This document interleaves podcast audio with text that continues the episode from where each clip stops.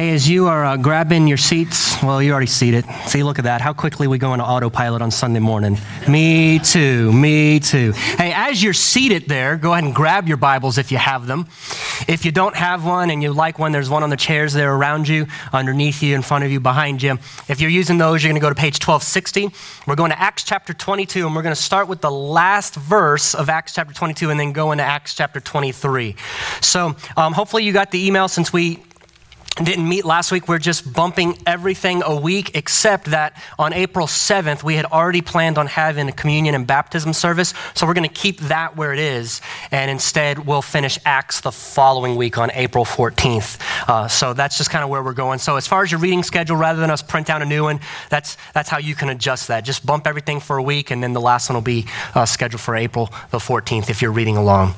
All right, so Acts chapter twenty-two. Now, again, we're not going to look at every single one of these verses here. It's a kind of a longer set, but I'm going to summarize a lot for you. This is a kind of a neat story um, as we're going through the book of Acts. Just a quick reminder, um, we've been following uh, the ministry of Christ continuing on earth even after Christ has ascended into heaven. And so Jesus started out the book of Acts. When Luke was writing, he told us about how Jesus appeared after rising from the dead to his followers and told them to stay in Jerusalem. Stay in Jerusalem until the Holy Spirit comes upon you, and you will be my witnesses. And that, that phrase, witness, is a key phrase for the entire book, because what you see, Jesus says, you'll be my witnesses in Jerusalem and in Judea. That would be like the surrounding, the region we would think about, like city and then county, and then uh, Samaria, and then all the other regions of the earth. And so there's this concentric circles just continually expanding. And Jesus says, you're going to be my witnesses in all of these areas when the Holy Spirit comes upon you. So one of the purposes in the book of Acts that we see for the Holy Spirit coming upon people is that they would point to Christ. So if you've ever got a person who claims to be a follower of Christ and they're pointing to themselves or someone or something other than Christ, that's not the Spirit's guidance. Because Jesus says you'll receive power when the Holy Spirit comes upon you, and you will be my witnesses. And so what we've seen happening all through the book of Acts is the followers of Jesus, the early followers, being witnesses, telling about what they've seen and what they've heard. And we're watching this gospel message, this message of, of, of God's love demonstrated through Christ about the coming kingdom. We're seeing that come and start to spread further and further and further.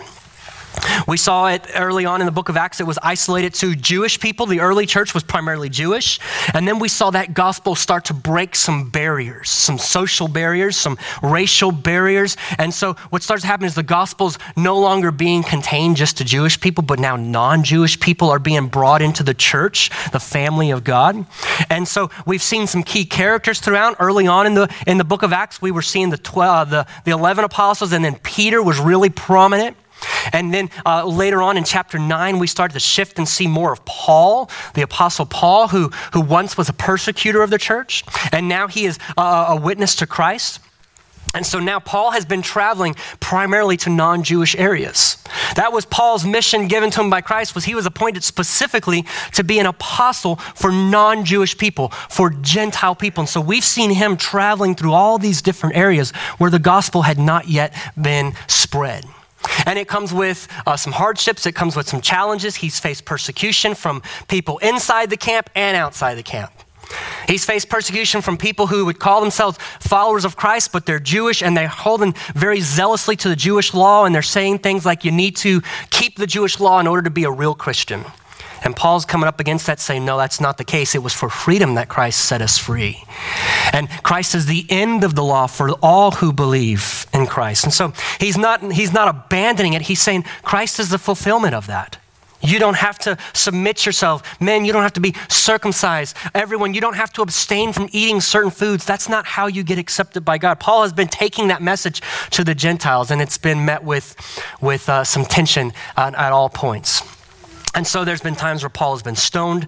There's been times where Paul has been beaten. And then what we've seen in the last couple of weeks is Paul, he traveled back to Jerusalem. And maybe you remember this a couple of weeks ago.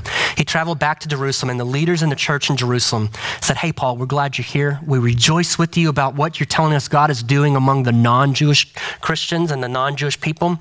But you need to know also that God has been doing a great work among Jewish people here. And many thousands of Jews have believed.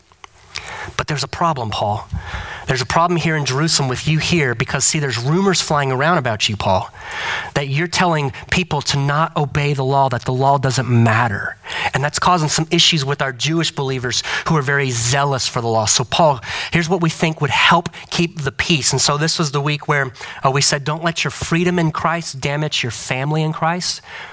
And so Paul didn't have to do what he was about to do, but in, but he did. He he submitted himself to the law. He went and he got purified among Jewish people. He didn't have to. He wasn't he wasn't trying to cleanse himself from sin. Christ does that in his in his death on our behalf. But Paul said, for the sake of peace among believers, I'm going to lay down a freedom that I have, and I'm going to willingly do this.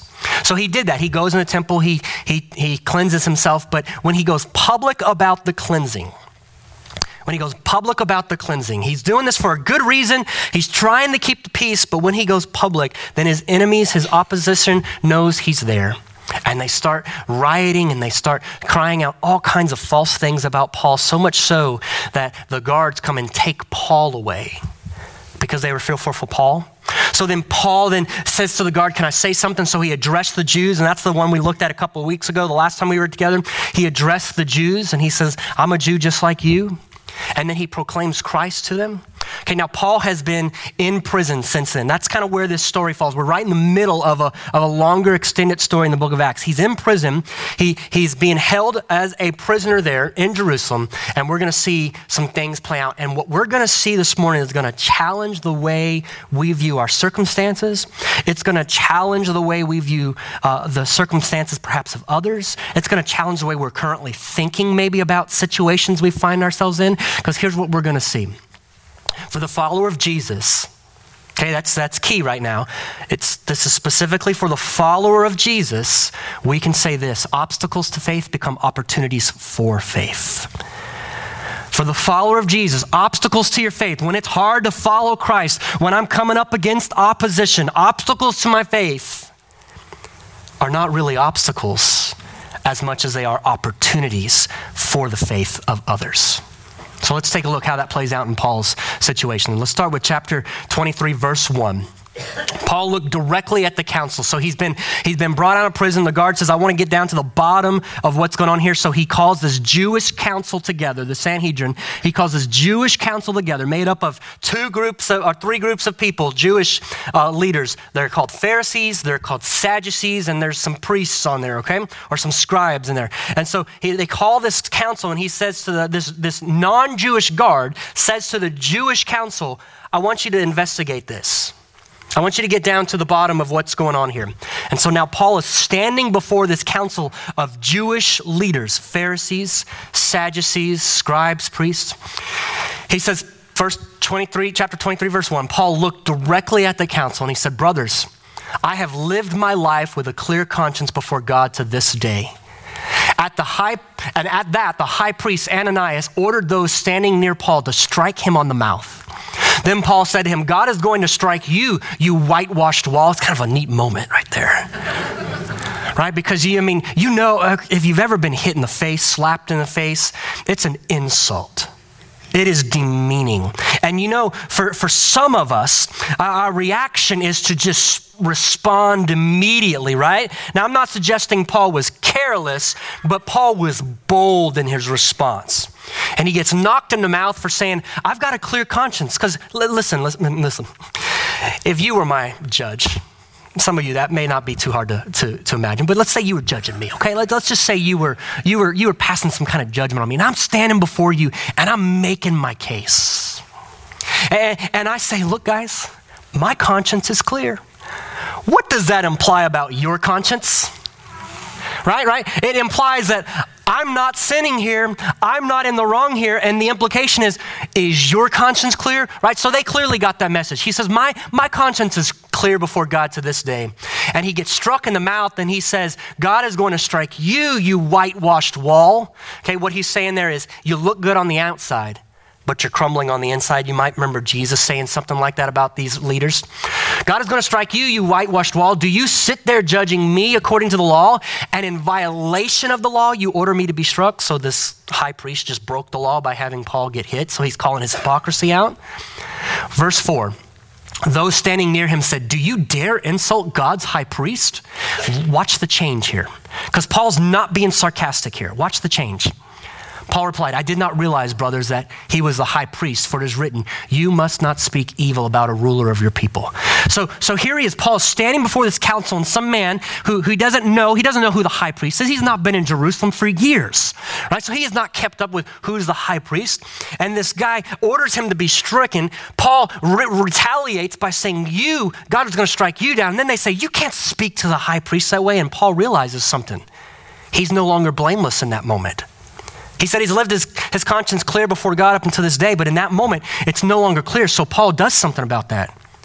He says, I, I didn't realize who he was. And he says, because I know the scriptures say you're not to speak ill of, of a leader of your people. So Paul's not being sarcastic here. Paul's not trying to underhandedly serve an insult. Paul is re, re, uh, genuinely, I think, sincerely realizing I've overstepped.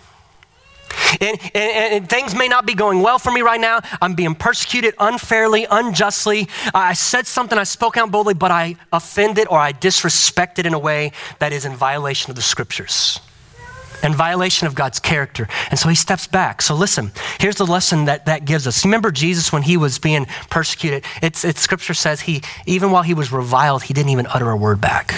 See, now Paul did, so that, that that's okay, right? There's times to speak. But as soon as Paul realized that what he had said and how he had said it was being disrespectful, he corrected that.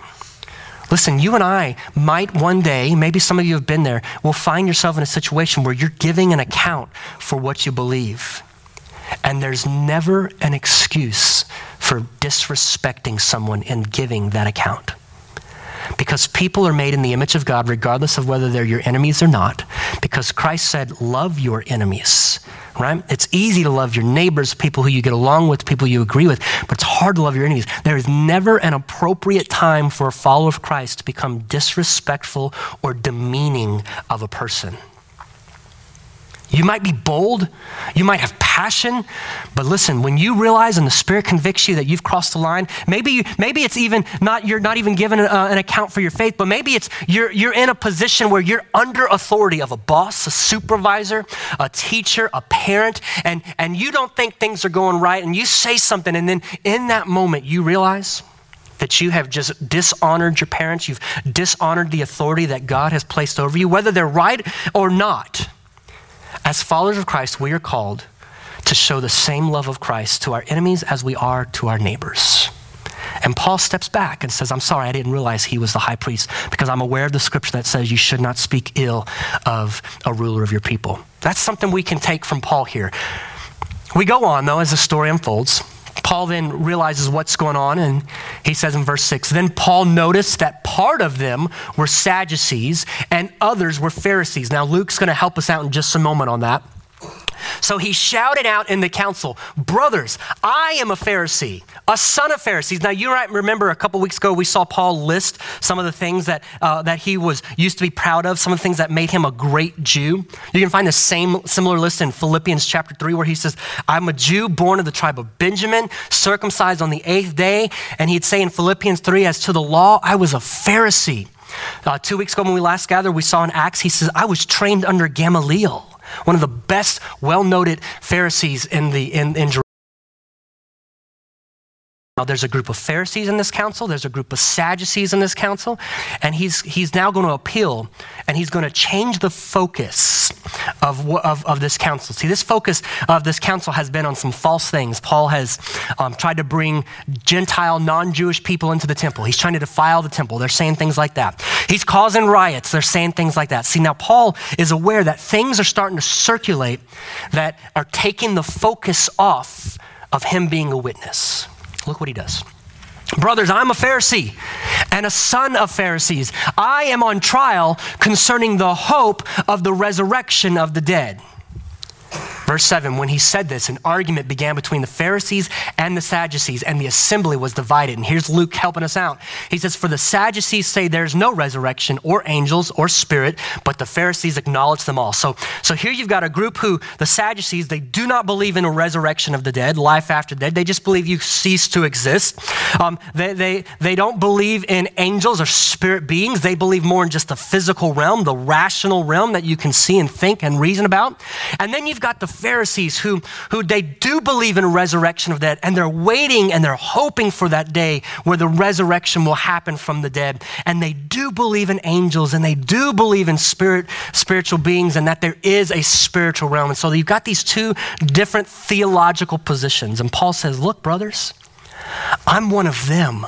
I'm a Pharisee, and I'm actually on trial for the hope of the resurrection. Do you see what just happened there?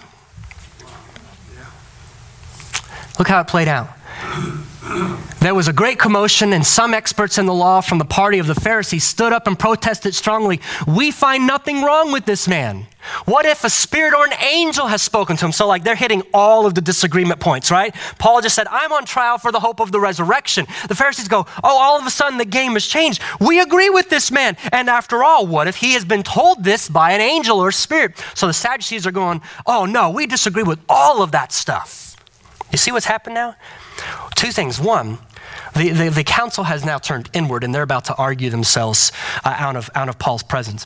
But two, Paul has now shifted the focus to what he's actually on trial for. Now, he didn't mention anything about Jesus yet. He just says, I'm on trial for the hope of the resurrection. And he's got some people now cluing into him. We find nothing wrong, verse nine, we find nothing wrong with this man. What if a spirit or an angel has spoken to him? Verse ten, when the argument became so great, the commanding officer feared that they would tear Paul to pieces. He ordered the detachment to go down, take him away from them by force, and bring him into the barracks. So Paul now is removed from the council, brought back into basically at this point, protective custody. And now, here, now here's what Paul did in this moment. And, and this we've, we've got to learn. Remember, Jesus said to his followers, you will be my witnesses in all these different places. Now, we could go to other places in the Gospels where, where Jesus would tell his followers, some of you are going to stand before kings and rulers, and you're going to witness to me there. God is setting Paul up for that. But first, Paul's making sure that in the situations that he's in, the focus is on the right thing. And, and here's where we, we can learn from this. Listen, there are going to be people who are not followers of Christ, who do not believe in Jesus. Maybe they're atheistic, maybe they're Muslim, maybe they're Hindu, Buddhist, uh, maybe they're, they're just some kind of mix of all kinds of things.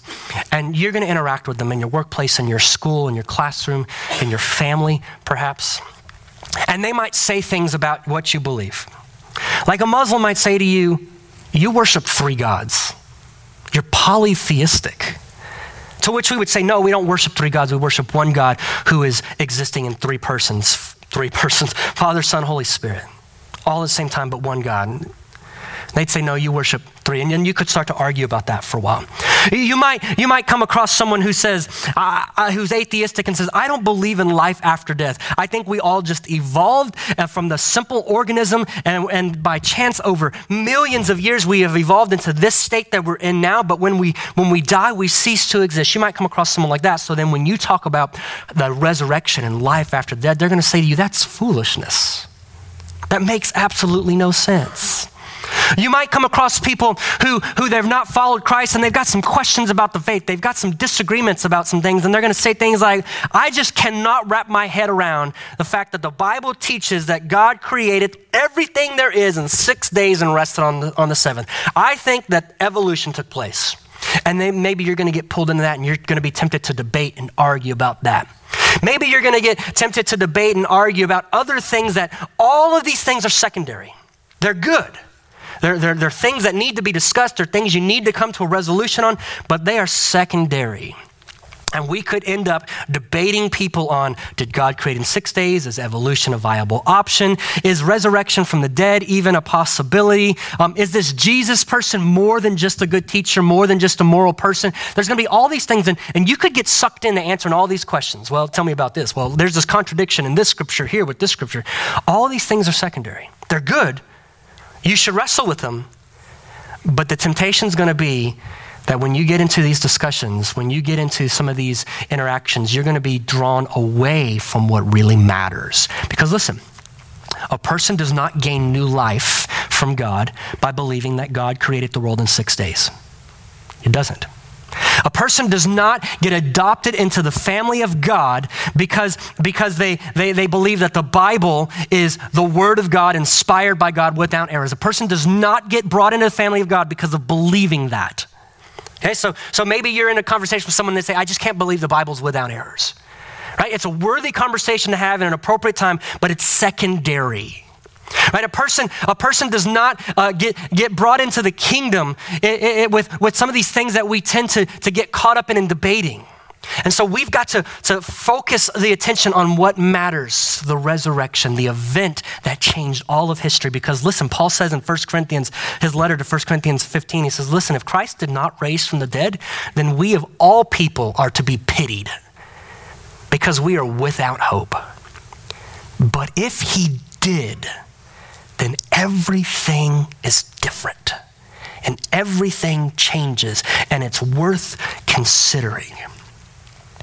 And so you may you may get in a conversation, or you may be maybe put on trial, so to speak, right? Uh, you you may not be in the exact situation that Paul's in, but maybe people are attacking you because of your beliefs, and the temptation is going to be to give them an answer for everything and try to debate and win them. People aren't won into the kingdom by debate. Now, those are good and worthy things to talk about, and if you have the time, you should show the respect to people who are asking the question and give an answer if you have an answer. But don't lose focus. You've got to get them back to, okay, but what do you do about Jesus? What do you do if he rose from the dead? Well, what do you do if, if he really did raise from the dead? Let's talk about the facts of the resurrection that can be attested to even outside of scripture. How do you explain the body missing? You really want to say that someone stole the body? Come on, those guards were guarding that tomb, and at the at the risk of their life, if that body's stolen and they let that body get stolen, they're dead men. Come on, you really want to say that the the, uh, the apostles, the followers of Jesus, had this elaborate scheme where, where they stole the body? Same answer. Those guards would never have let that happen. You want to say that the guards weren't present or they were asleep? How would anyone roll away that stone without them noticing? It's not a pebble. It's a large stone that would require multiple people to move in place. You really think that the, the apostles were that stealthy? They're not ninjas. That would be cool. Do you really want to say that, that Jesus really didn't die? That he was just kind of in a coma, and then he, he was resuscitated while in the tomb, got up and walked out? How would he open up the tomb from the inside? I mean, help them, and with respect, help them consider the claims that they might be buying into. Because if Jesus really wasn't dead, look, they checked that out on the cross. If he wasn't really dead, they would have made sure he was. That's why they speared him in the side. Does he react when I spear him in the side? No, he was done already. They had no need to even break his legs. Why would they have broken his legs? Because the next day with the Sabbath, the Jews don't like to leave people hanging on a cross for the Sabbath. And so the Romans were considerate of that. So they would hurry the process up, because you die by suffocating on crucifixion. So you break the legs so you can't push up, speeds the process up. They would have handled that. Jesus really was dead. People really do, can, can, can really attest to that. And then he came back from, from the dead. And listen, he had plenty of eyewitnesses. You want to talk about evidence, eyewitnesses? If he had one, maybe two, maybe you could call it a conspiracy. But Luke tells us he had over five hundred people. Paul tells us he appeared to over five hundred people after he rose from the dead. Put the facts before them. Get the, get the resurrection in the focus. This is what we are living our lives for. This is where our hope comes from, because he did not stay dead. That's what we need to focus on. Those other things, have those conversations at the appropriate time, but listen, don't get sidetracked by them. Don't get sidetracked by them. They're secondary. Paul gets the focus on the resurrection. I'm on trial for the hope of the resurrection. All right, we go on in verse eleven.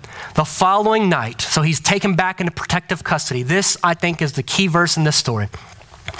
The Lord stood near Paul and said, "Have courage, for just as you have testified about me in Jerusalem, so you must also testify in Rome."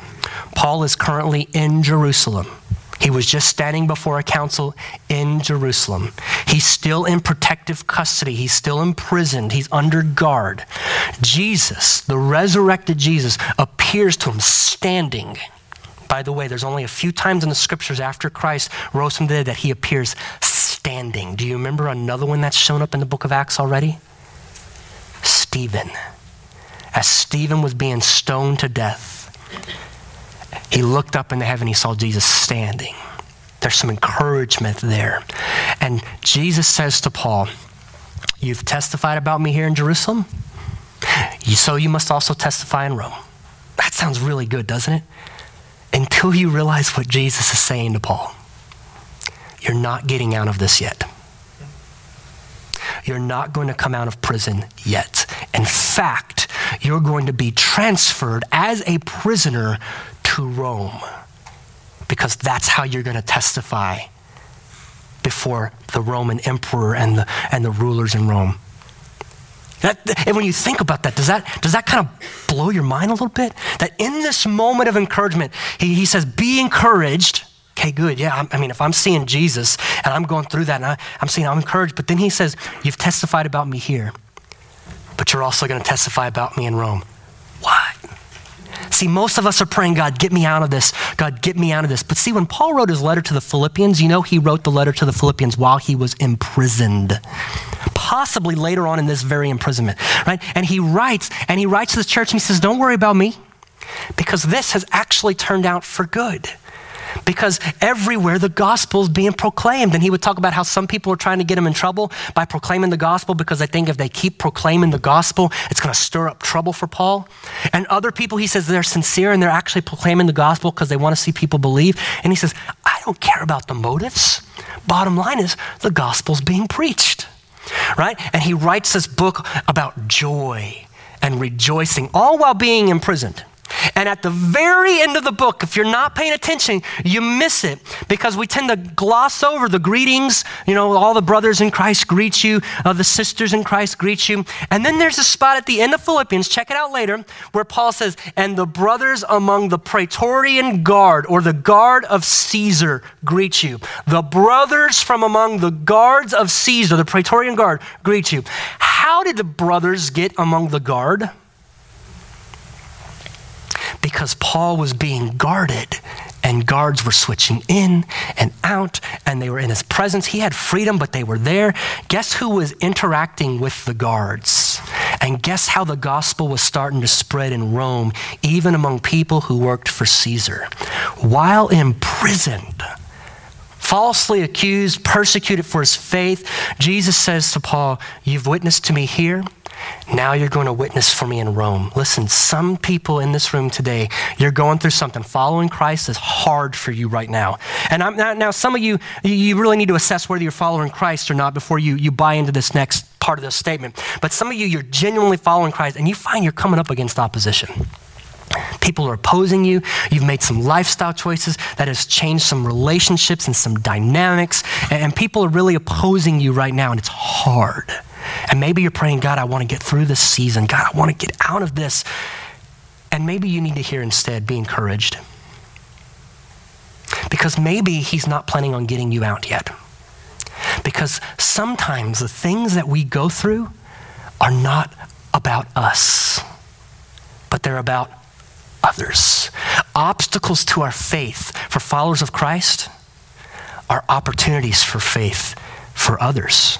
And for me, certainly it deepens my faith, but but we tend to, to become victims. And listen, you don't have to be a victim. Why? Because Christ is the one who has the victory and, and, and vengeance is mine, says the Lord. You don't have to be a victim because God is going to judge on, on your behalf those who persecute, those who, those who come up in opposition against Christ. God is going to see that, take care of that. That's not for us to do and to deal with.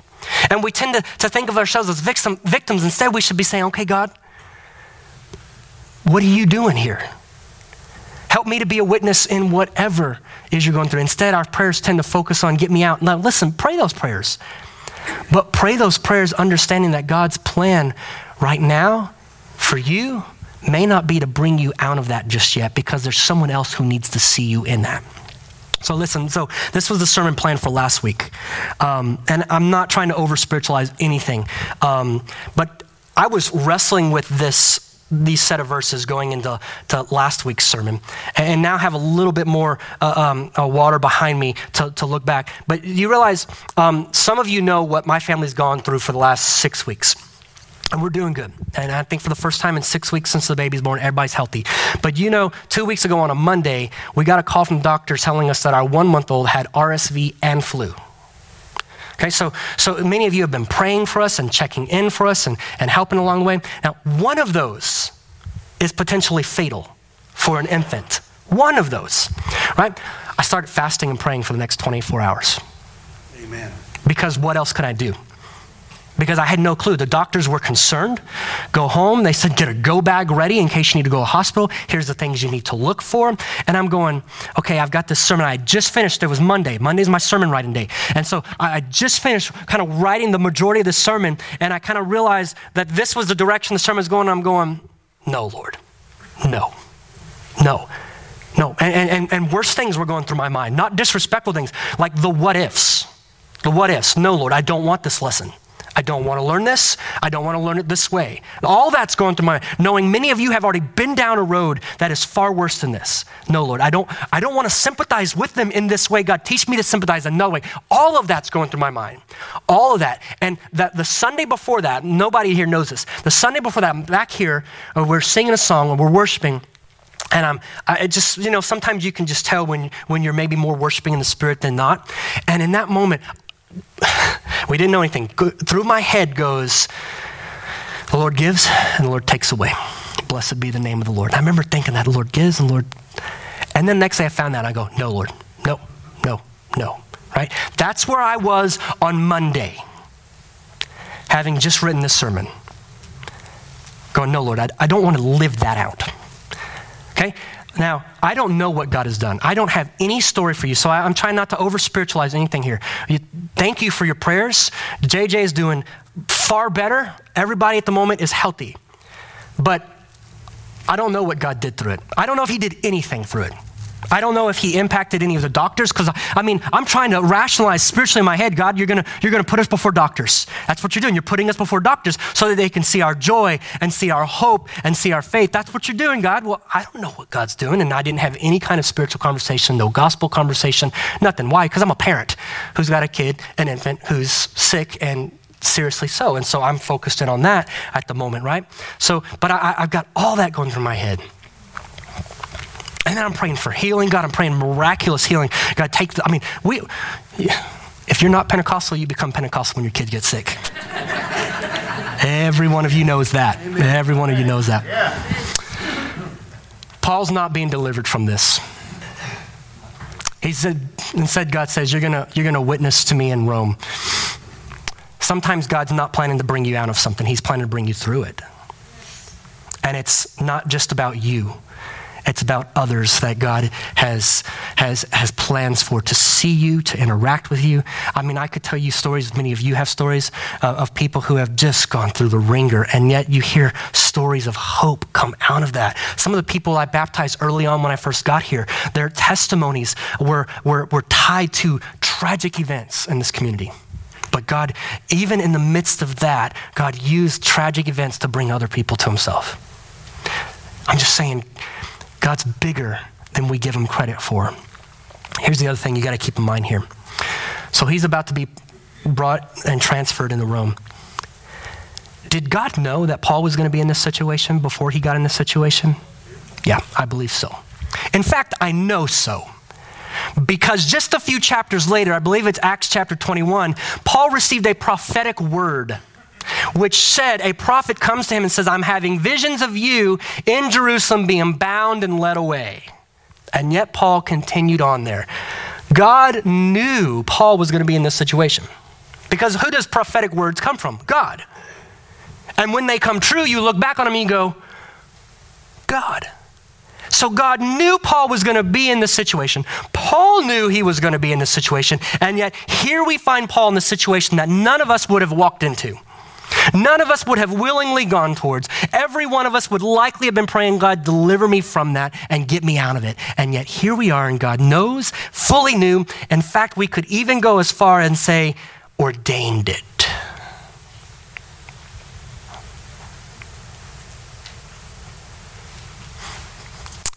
Verse twelve, when morning came, the Jews formed a conspiracy and bound themselves with an oath not to eat or drink anything until they had killed Paul. I'm gonna start summarizing a little bit here, because now this plot to kill Paul comes about. They're going to they're gonna get him out of prison. They're gonna have him transferred. I mean, you've seen this in movies, right? Some of you have seen this in real life. You, you, you're gonna get this prisoner out of prison by transferring him to another location. While he's being transferred, you're gonna ambush him along the way. That's the plan. So now they put the plan in action. Now we find out that Paul has a nephew who overhears this plan. And the nephew goes and speaks to Paul, because Paul could have visitors. Tells Paul what's going on. So verse sixteen, when Paul, when the son of Paul's sister heard about the ambush, he came and he entered the barracks and told Paul. So Paul tells this young man, I want you to go and tell this guard, this particular guard, the commander. I want you to go and tell him what you've heard. So the boy goes and tells the commander about this plot to kill Paul and to ambush him along the way. He finishes telling the guard, verse twenty-two, then the commanding officer sent the young man away, directing him, tell no one that you have reported these things, because this is like right out of a movie, because now it's nighttime. And what he's gonna do, verse twenty-three, he summoned the centurions, two of them, and he says, make ready two hundred soldiers to go to Caesarea along with seventy horsemen and two hundred spearmen. So we're like four hundred seventy guards at this point, four hundred seventy military men, by nine o'clock tonight, and provide mounts for Paul to ride. So he's not walking, he's gonna be on a horse, that he may be brought safely to Felix, the governor, because that's the next stop on his way to Rome. four hundred seventy military members to guard one man, transferring him, for, transferring him at night. That's the kind of protection that the God that Paul is on trial for gives him, so that he can get to Rome to be his witness in Rome. My God. Yeah. The commander writes this letter, sends it on to Felix. We're not going to read the letter, but it basically recounts all of this. I've heard about a plot. This man's on trial for this. Verse thirty-one, the soldiers, in accordance with the orders, took Paul and brought him to Antipatris during the night. So they transferred Paul. The next day, they let the horsemen go on with them, and they returned to the barracks. When the horsemen came to Caesarea and delivered the letter to the governor, they also presented Paul to him. When the governor had read the letter, he asked what province he was from. When he learned that he was from Cilicia, he said, I will give you a hearing when your accusers arrive too. Then he ordered that Paul be kept under guard in Herod's palace. Paul is on his way to Rome, because God said, be encouraged. You've witnessed to me here, and you're gonna have an opportunity to witness to me there. For the follower of Jesus, obstacles to faith become opportunities for faith. I want you, I want me to change our perspective when we find ourselves in situations that we think are unfair, that we think are unjust, that we think, God, I just want to get out of this because this is far too much for me to bear. Those prayers are absolutely fine. God, deliver me. In your compassion, show mercy. Pray those prayers, but pray these prayers also. But God, if you don't, it's like the prayer that Daniel's friends, Shadrach, Meshach, and Abednego prayed before they got put into the fiery furnace. We believe our God's gonna deliver us from this, but if he doesn't, even if he doesn't, we will worship him.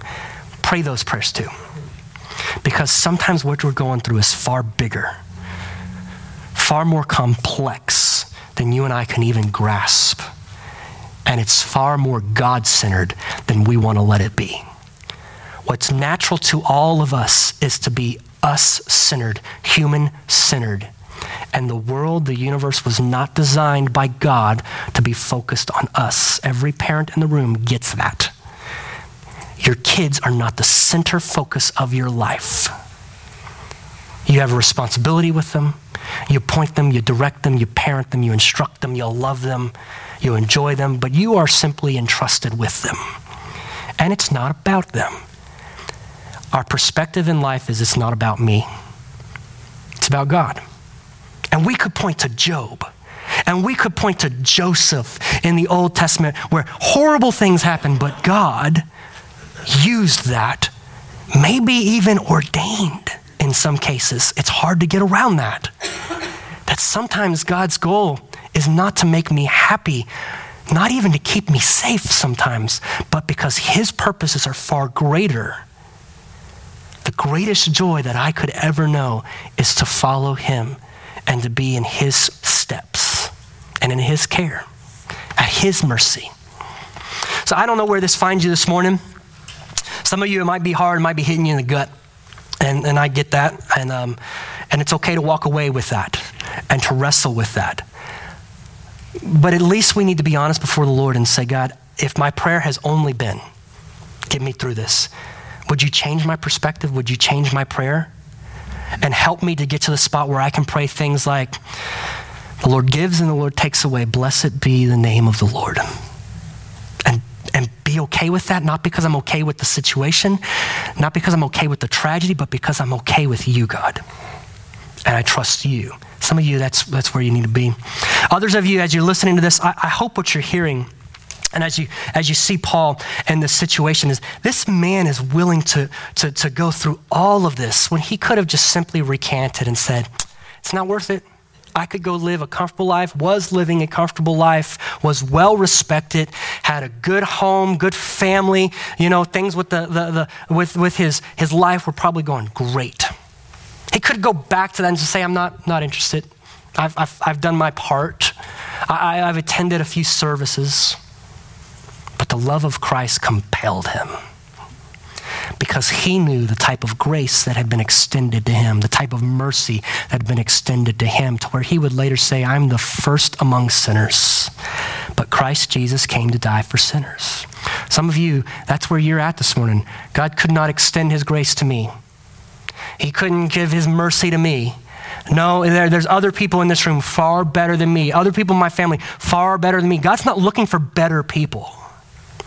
Christ Jesus came to save sinners. For some of you, that's what you need to hear this morning. He came for you. That's why Christ came and lived a life that you and I can't live, but he did in our place, and he died the death that you and I deserve, and he didn't stay dead. He rose from the dead to a new type of spiritual life that he now gives to us when we respond to him by repenting. Stop trusting in what you're trusting in, and instead turn and trust in God. Trust in Christ. Some of you, that's where you're at. So let's just ask the Lord, what's got my name on it? Let's take a moment before him as we get ready to dismiss.